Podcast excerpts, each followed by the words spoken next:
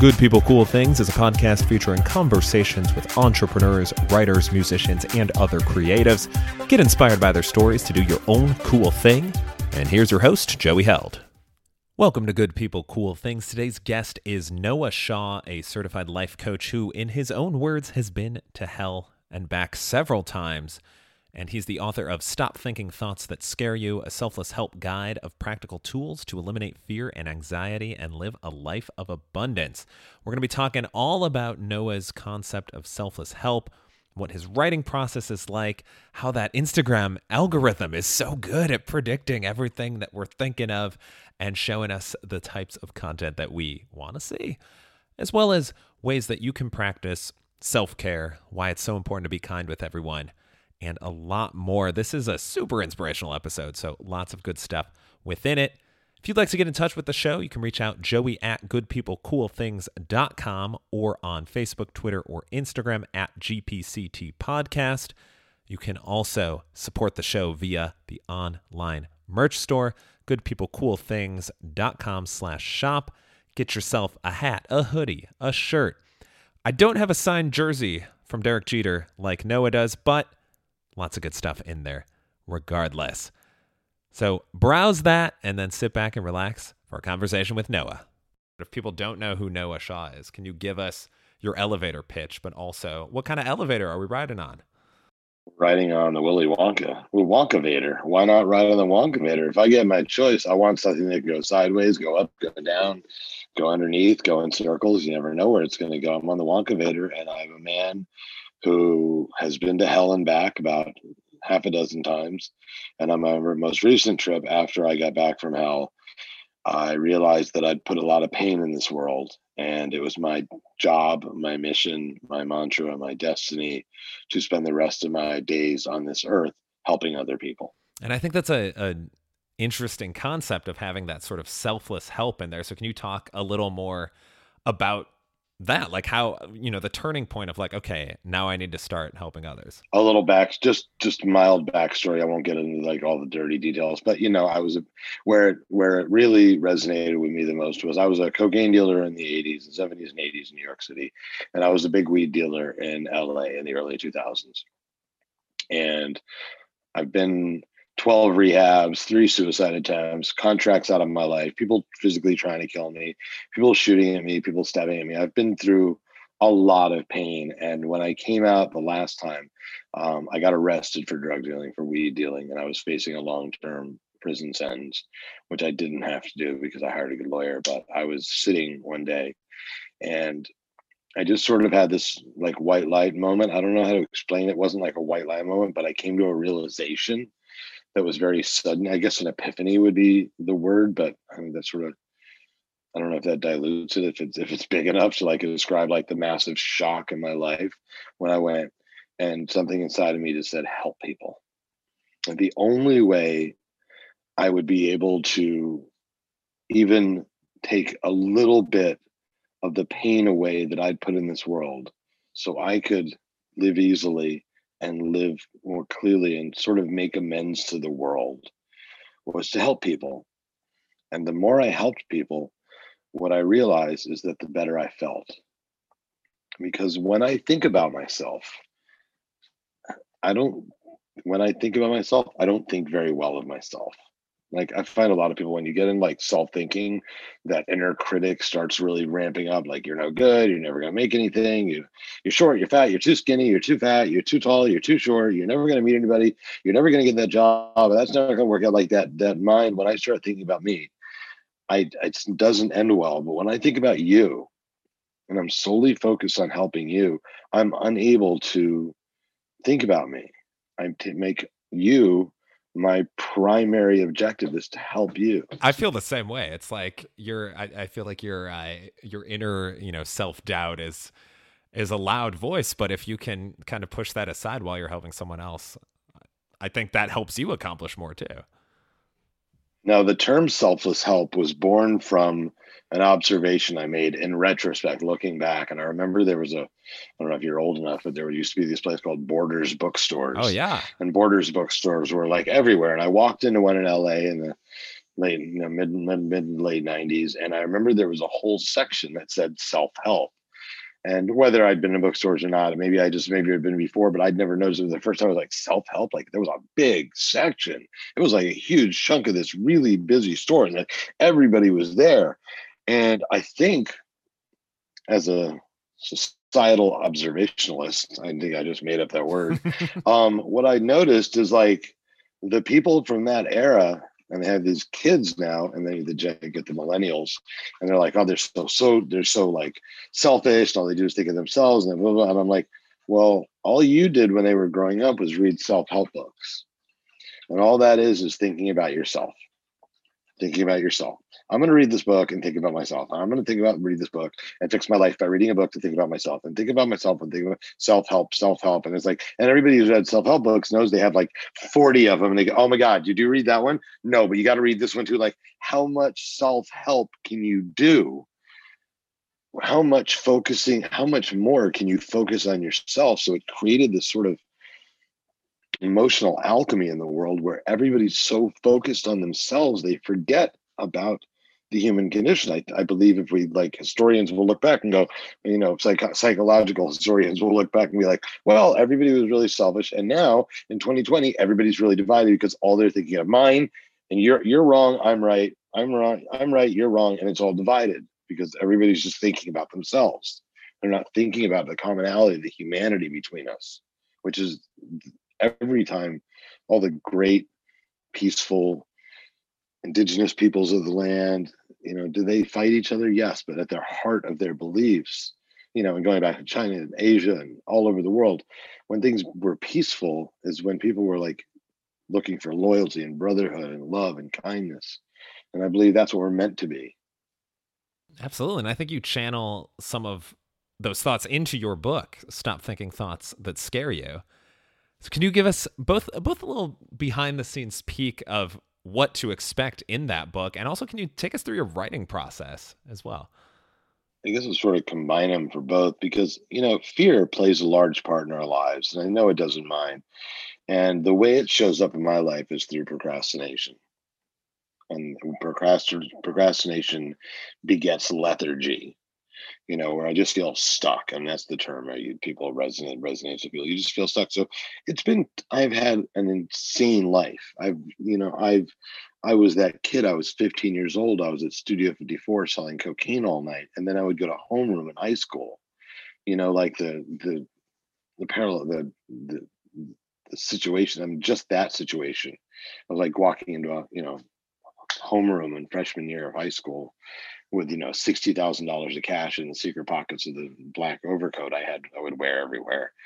Um, and I had this, and it got insanely crazy to where people wanted to kill me, and I lived that life. That people were like, so for a long time, people were like, "You should write a movie. You should write. A, you should review a movie. You should be a book. You should write a movie book."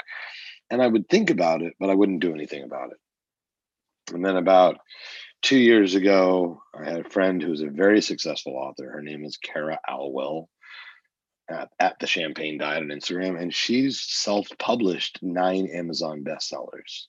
She was like, "Dude, when are you going to write your book?" I'm like, "I'm going to do it. I'm going to do it. I'm going to do it. I'm going to do it." So I sat for about a year, and I would have these little like starts and stops. I can't type. I can't type to save my life. I'm literally the hunt and peck. I'm like one key after another.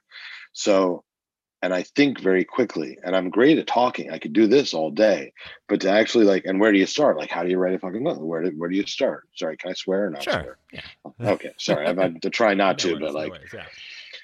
but like, how do you write a book? I don't know. So I would stop and I would start, and I would, I just, I just couldn't get it. You know, my girlfriend would get frustrated with me. Now my ex girlfriend, um, and Carol would be like very loving and be like, "Dude, what do you need? Like, what do you help?" And so it all came to a head like all these little mini rough drafts of like three paragraphs. And I was sitting on a dock in a lake last summer, getting on a quarantine getaway with my with one of my best friends. And I was scrolling through Instagram and this ad came up and said, write a book in 30 days. And I was like, okay, sure. It's a hundred dollars. I signed up and I received an email and it told me it showed me this guy showed me how to write a book and you know how to like get it done. You know, start with this, and then do this step. And he would send you an email like once or twice a week, and this is your assignment now. And it was really simple. And he would, you know, start with the heading and what's it about, and the format. He would start to break it out. Now write a little more. Now write a little more. And I would do the best I could typing it. And then he said, then he sent an email said, okay, now it's the time we've all been waiting for. You can get busy writing. And I was like, ugh. I don't want to write. I don't want to cut. Like, these are all like typing little little sentences and like little like two or three sentence things that were like creating this outline. And he said, for those of you that are typing challenged, go look online for people who will do a transcript for you and just use your voice and record it and get it transcribed. And I did that. And that was the very first rough draft of my book. It's had many you know iterations and changes and tweaks and stuff you know but that was all just polishing and you know tightening it up and making it to what i wanted to be and making it my voice and make it sound less drony than me just reading. So you know you have to you have to write but i you know i think it came out in the end. It's not the longest book in the world. It's really short. It's really simple. It's really easy and it's a really great book to share because I, I, I, it was something that I've wanted to do forever, and I wanted to do it because I wrote the book to help people. I wasn't gonna like, oh, I'm gonna sign a million dollar advance. I, well, oh, I didn't care about the, I, you know, do I care about money? Of course, I have bills to pay. Do I think I was gonna like have to be rich and famous off of one book? No. So, but I wrote it with a specific intention of helping people. And I've gotten so many texts and emails, and I put my Instagram on the book. I'm like, get a hold of me. And I get people who reach out. They're like, and I put my email address on there. They're like, I've never actually emailed an author before, but your book was so powerful in my life and it changes. And even friends that I had given advance copies to, they were like, oh my God, I'm doing the exercises in the book. There are a bunch of little exercises to start to build up your, to silence your inner critic and make you feel better about yourself and really look at your life through a less judgmental and a more loving lens. That's super cool. I, those are the messages that, like, I think you nailed it. Of like, very few of us are going to make millions of dollars writing a book. But those messages that you get are, I think, I mean, I guess it depends how you value money, but I think they're they're more rewarding because it's like, hey, I've actually made an impact. Whereas, you know, if money comes in, it's like, oh, people are buying this, but like, are they really reading it? Is it resonating with them? And I think when you see that impact, that's such a a cool thing. And just to go back a little bit to you scrolling Instagram and this ad popping up that spoke to you. I was just talking yesterday with someone about that Instagram algorithm is so good now. It's just like right. reading our minds. It's kind of scary, but also like it's helpful. yeah. It was it was so funny. I have a backyard with fencing and I have a woman who I'm very, very, two women I'm very close with, and we have like a three-way group text, and it's one of the few group texts I actually participate in because I hate group text messages. And she she sent me she sent me this little like ad for these like fake ivy fence covers, and she's like, "What do you think about these?" And I was like, "Oh, not really, not my style. I like the rough wood." And about a day went later, she texts me. She's like, "She's like, oh my god, now all I'm doing is getting ads for the fake wall coverings, like over and over and over again." I'm like, "That's what happens when you click." Yeah. if you tell them you're even a little bit interested in something, they will bombard you. Yeah, you know what you're getting into. You gotta, you gotta yeah. be careful out there. so, yeah, it's, it's rough world. Stuff out on the streets of Instagram. truly, truly is. now, one thing you kind of touched on a little bit is in this concept of self help, selfless help and and helping others. The the different types of um, ways that can look. You know, it's not necessarily like, hey, I'm I'm giving you money or like, hey, I'm you know teaching you something, but what are um, some of the different forms that people can take if you know they they might not be able to write a book to to share with other people but like what what other ways can they can they serve others? Be kind. Like the tiniest acts of kindness can have the largest resonance and you don't know. And i always use this because it seems that it resonates with so many people is being nice to the people at the coffee shop in the morning like out of your way nice. Be like they always have a name tag and walk up and be like hey bobby how you doing? Hey marissa how you doing? Like what's going on? And then the person that makes your coffee be like thanks stevie i really appreciate it. Have a great day.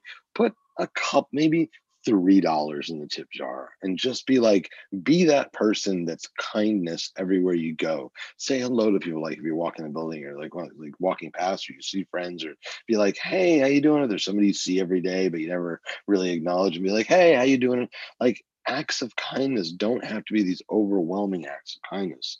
If you just start small and then you can grow. And then when the opportunity comes, you know, there are things you can do. If you see somebody and they're panhandling, like I, I, I do this thing called take five give five on the fifth of every month where it's i put five dollars in my pocket and on the fifth and i encourage you know my people and follow me on instagram to do the same thing. And you just put that five dollars and you just give it to somebody during the day.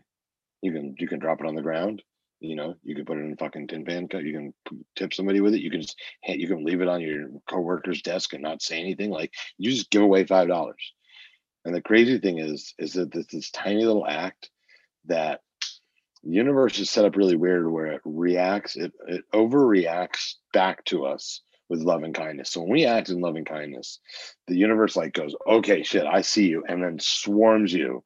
And like all of a sudden you're like, oh my God, I had, and I had, when I first started it, I used to put it up and people would like, and I still do DM me and be like, I did that, and then the next thing I know, I walked into work and I got a I got a five thousand dollar raise, or I got this happen, and I I did a scratch off lottery and I won. And it's like I won twenty dollars. You know, it's like it just it's energy. Energy is real. You know, Einstein said that his religion was energy because it was real. So when we vibrate at that frequency, when we set our intention, and then we follow that intention with action, it creates so much beauty in our lives and it may not be financial. It may be like you may be like, oh my god, you're walking, met somebody like, oh my god, I've never seen that woman or man before. Like I'm totally attracted to that just came into my world, and you met somebody or you met somebody really cool. It might not even be sexual or just something beautiful. Always happens, and it just when we act in kindness, it allows us to see the world through a different lens, and it allows the universe to see us through a different lens. We align.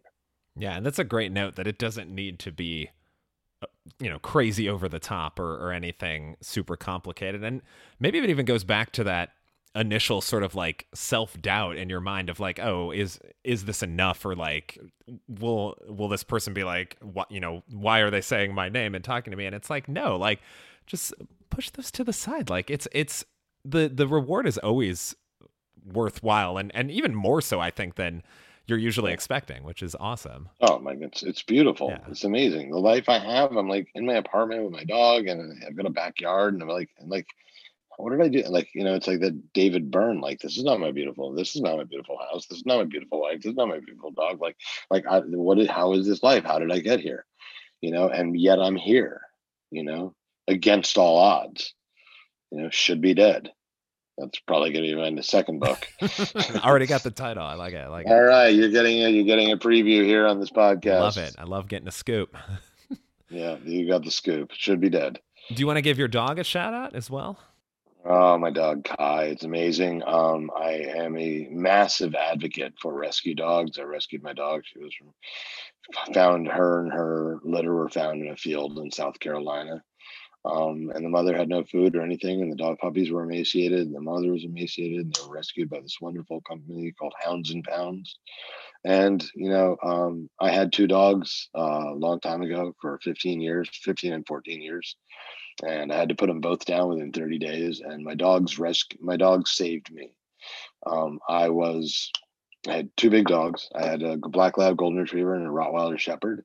And I was in a very, very dark place. I was not sober. Um, and I was in a really dark place. And I watched my dogs. They were in the front of my house, my apartment in LA. It was a ground floor unit. And I went and they were just laying in the sun laying out in the front yard. And it was a long house. And they were just asleep. And I sort of like quietly walked back to my bedroom.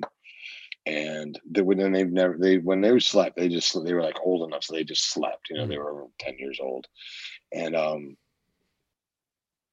I sat down in my bed and I put a gun to my head. Like I, I, I, I put it up to my head, and out of nowhere, my dogs came running down the hallway, and the Rottweiler jumped on my arm, smothering the gun with his body, and the other dog put both of his paws on my forearm, on my chest, as I lay, lay because I was laying back at this point because the Rottweiler was so big, it's like 120 pounds, and the other dog just started put his paws on my shoulders and my face and started just licking my face. Wow.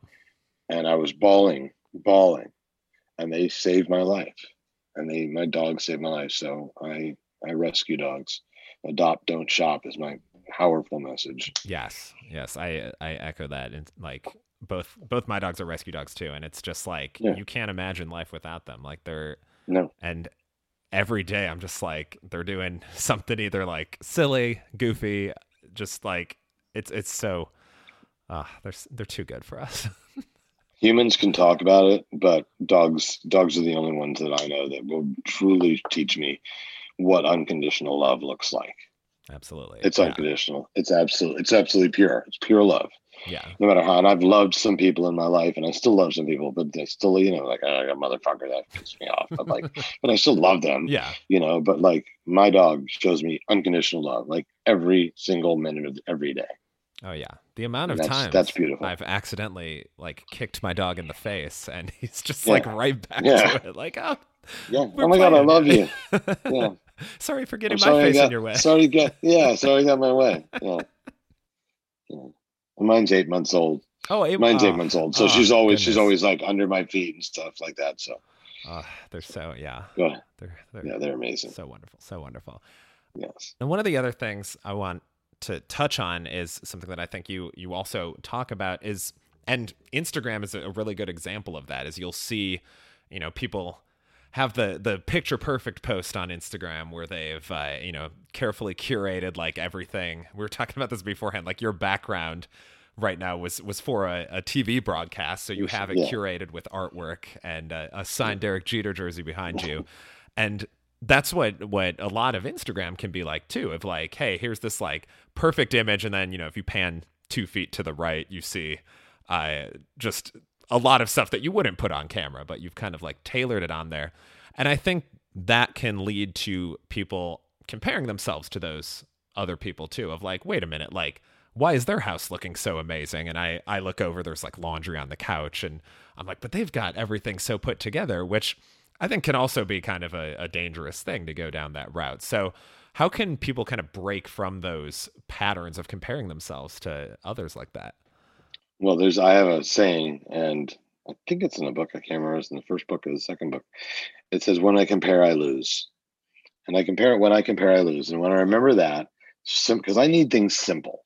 I need simple mantras I can remember.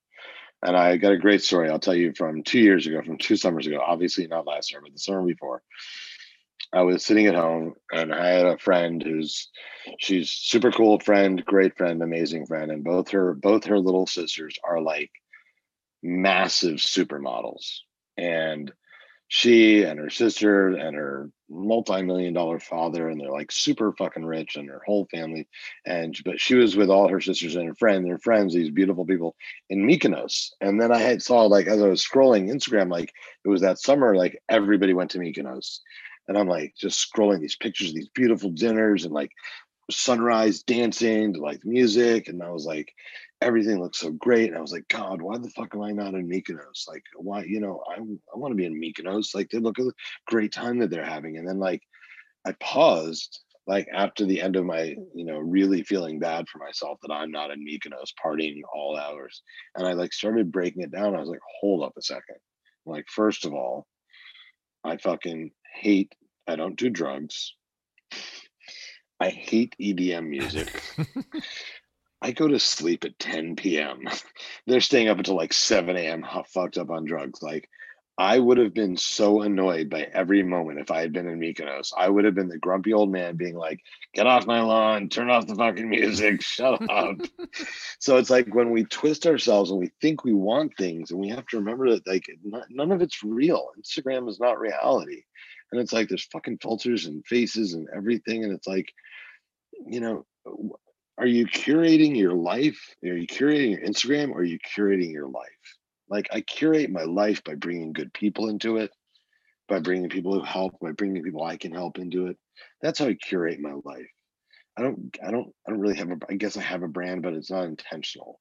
you know, my brand, my changed my Instagram a while ago, and really, I really don't put myself up there. And when I do stuff, it's no filters. It's just or just go black and white, but it's just me. Like I'm not trying to look good. I'm just like I'll just do an IGTV saying like, hey, this is what I'm going through. This is how I'm handling it, and hope that helps somebody. And it's like, you know, when I compare, I lose. And if we just remember that, as soon as we start feeling bad about something, go, hold on, who am I comparing? So then stop. And if you want, write a gratitude list. Because I'm thinking, I'm counting what I don't have, and I'm not counting what I do have. I say I do this as a daily practice every morning because I believe if you live with an attitude of gratitude, it changes everything. It changes the dynamics of your mind when you wake up every morning and you start counting your blessings. I wake up like 10 and 10 30 after I've had a couple of coffees. I have this little app called Gratitude app. And I just write like six or seven, five to seven things that I'm grateful for. And I find that relieves a lot of that comparison because I've got this list of like what I do have in this beautiful, amazing, full life yeah, I, I think just writing a list in general is so yeah, helpful. great idea. Uh, and and again, I, I I know you said you're not really a great typist. I typing is like my jam. Like I I love typing, Shit. but for lists, I love writing them down because there's just yeah. a special feeling of like if you're crossing off a list or you're checking something off of like doing that physically uh, on a on a piece of paper is just like so tactile. Yeah. So uh, it's a yeah. feeling of accomplishment. Exactly. It's not ones and zeros. Exactly. It's like actual pen. It's actual ink and pen and paper. Absolutely. So absolutely. I'm, I'm with you, brother. I'm with you. And one question I like to ask, probably because it's a little less work for me, and I, I have you do some of the work for me, is I, a question you wish you were asked more frequently. And for yours, it's how am I feeling? So, Noah, how are you feeling? I'm feeling good. You know, I've had a I had a good day.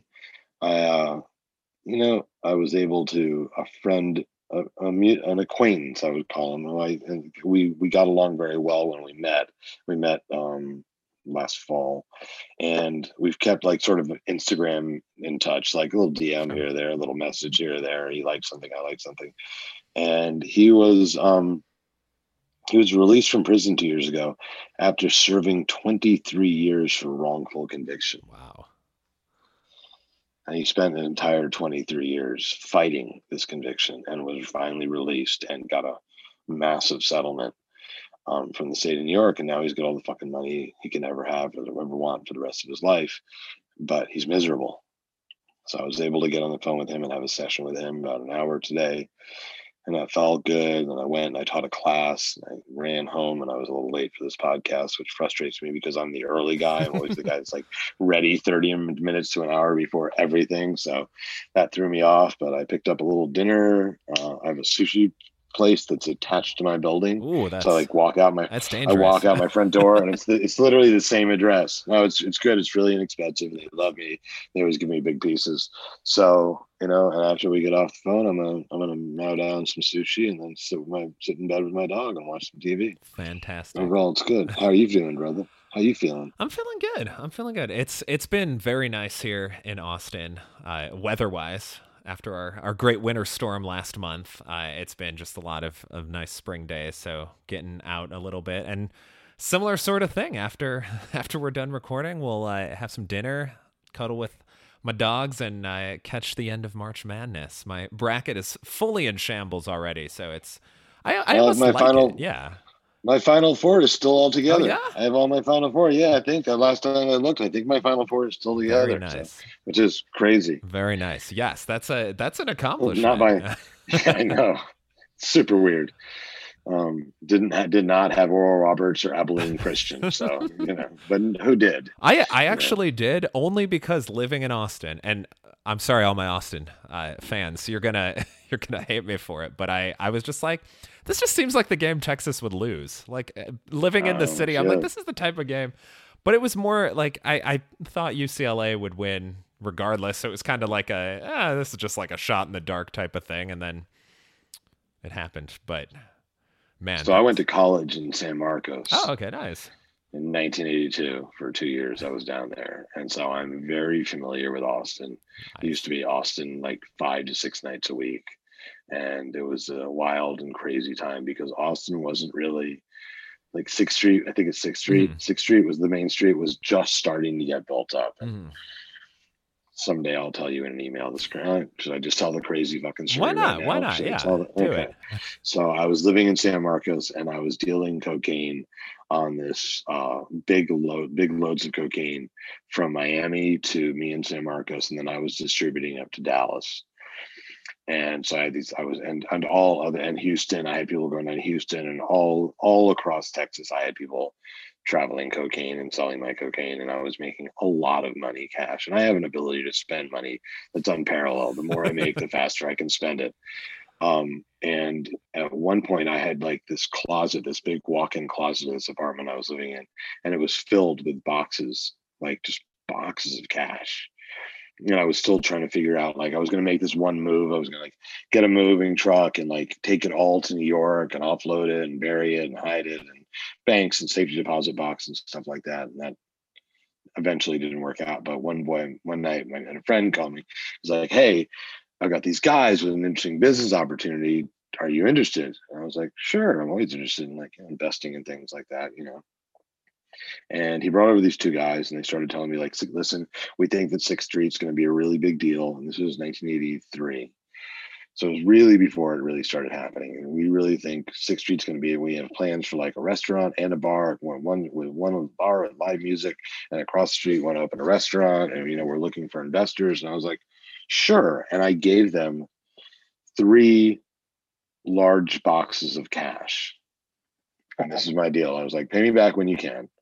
But every, me and everybody I'm with eats and drinks for free forever. And they were like, deal. I was fucked up. And I proceeded to get more fucked up that night. And to this day, I have no idea who those people were. They've got probably half a million dollars for me. And I have no idea. So I invested in Sixth Street unknowingly, and to this day, have no idea who they were or where they went. Uh, they probably owe me about twenty-five million dollars at this point.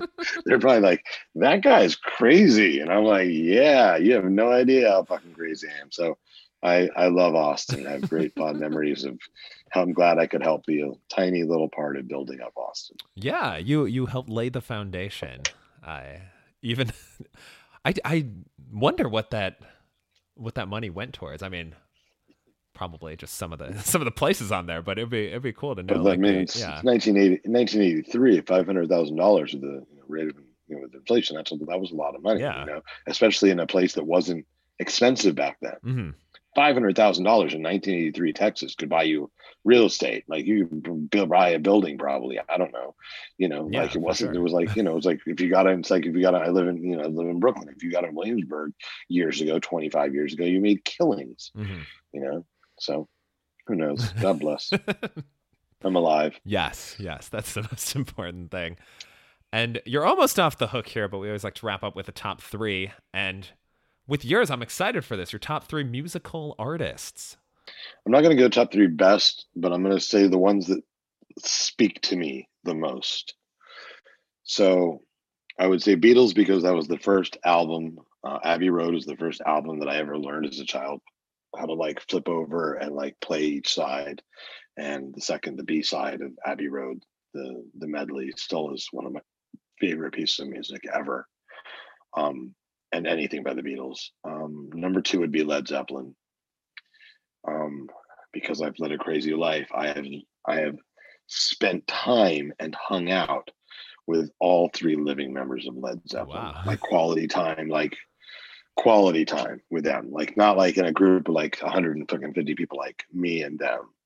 Um, Page and Plant I met when I was working for Aerosmith. So me, Steve Tyler, and Joe Perry in '97 went to go see Page Plant, and the five of us sat down backstage before the show. Wow. So it's me, Aerosmith, and Led Zeppelin. I'm like, and they're like, so no, tell us about yourself. I'm like, and all things going through my head was that Sesame Street song, like, one of these things is not like the other. One of these things does not belong. That would be my two, my two top. My third is a band that just really speaks to me a lot, and that's Pearl Jam.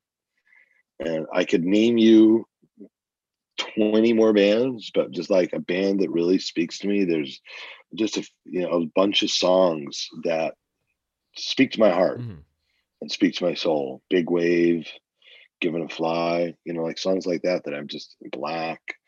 You know, they're songs that just resonate with me melodically and verbally and like the words they use, the way they speak.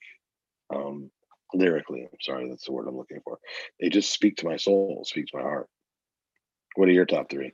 Oh man, I feel like this changes all the time. I I, I did want to note the one time I've gone to ACL, Austin City Limits, uh, Pearl Jam was the headlining act, and even I know in in festival settings, it, it's sometimes harder to put on a good show just because it's you know not that's not the right environment for a show a lot of times. But They, I thought they crush it. yeah, they were fantastic. They crush. Yeah. And it was like, you know, I had already been in the sun for like 12 hours that day and I was still just like, oh man, like they're they're bringing it. They're keeping me energized. It was it was Yeah. good stuff. Um man, but again, I, I feel like this changes all the time.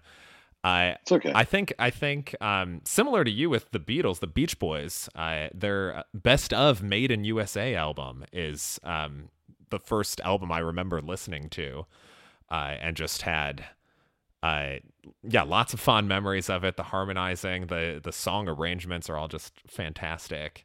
Uh, I'll throw the Offspring in there since they're coming out with a new album in a few weeks. wow. Um, that's the first album I ever bought with my own money was Ixnay on the Hombre um, several years after it had come out. I had already like my sister had one of their other CDs, and I was like, I want to buy a CD too. Uh, and so that's uh, yeah, just been a, a band that I think they do a pretty good mix of serious and, and kind of goofy songs, and I think they're very tongue in cheek. Um, and their lead singer is a molecular biologist and a pilot and has his own hot sauce, so it's like a a good mix of stuff. Um, and then, oh man, this third one is always.